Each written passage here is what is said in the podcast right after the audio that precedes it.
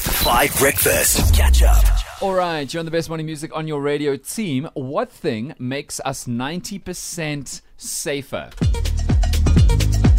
Hmm. No more information than that.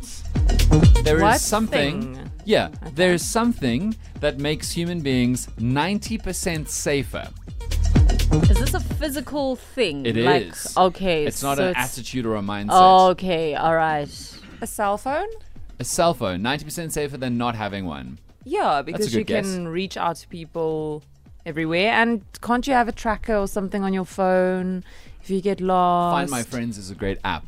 Yeah. So Find My Um, Friends allows you to basically allow other friends to see where your movements are, so on a night out or whatever you can tell. Of course, cell phones are also making like make you targets of crime. Mm. So it's tricky. But I think maybe on net they make you a lot safer. Not what I'm looking for though. Okay, so it's nothing abstract. So it can be, how about maybe traveling in groups? No, it's a thing. It's a thing like an object. Yes, it's not an activity.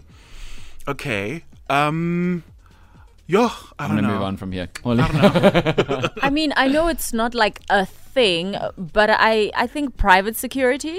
oh, and private in, security could be a in thing. like yeah estates and Ninety percent safer is a lot safer.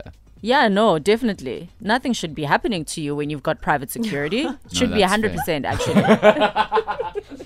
Tell some of our politicians that after the recent. You know what I'm saying?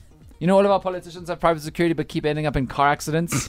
Oh, yeah. David Mabuza's had four car accidents in two years. Did you know this? Oh my goodness. His private security guard died on the roads. Yeah, just Like a couple two. of days ago. Yeah. Terrible.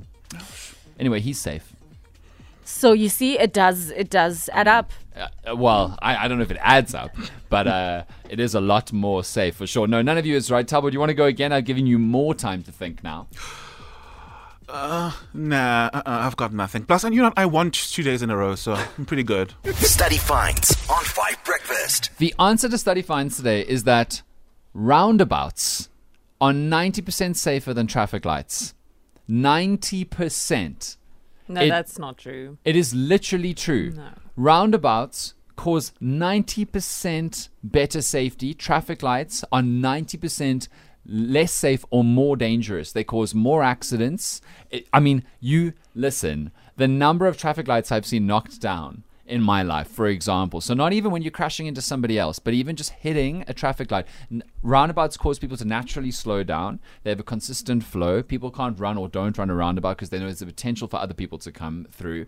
Roundabouts are 90% safer than traffic lights are. Well, that's if you see them. What do you mean?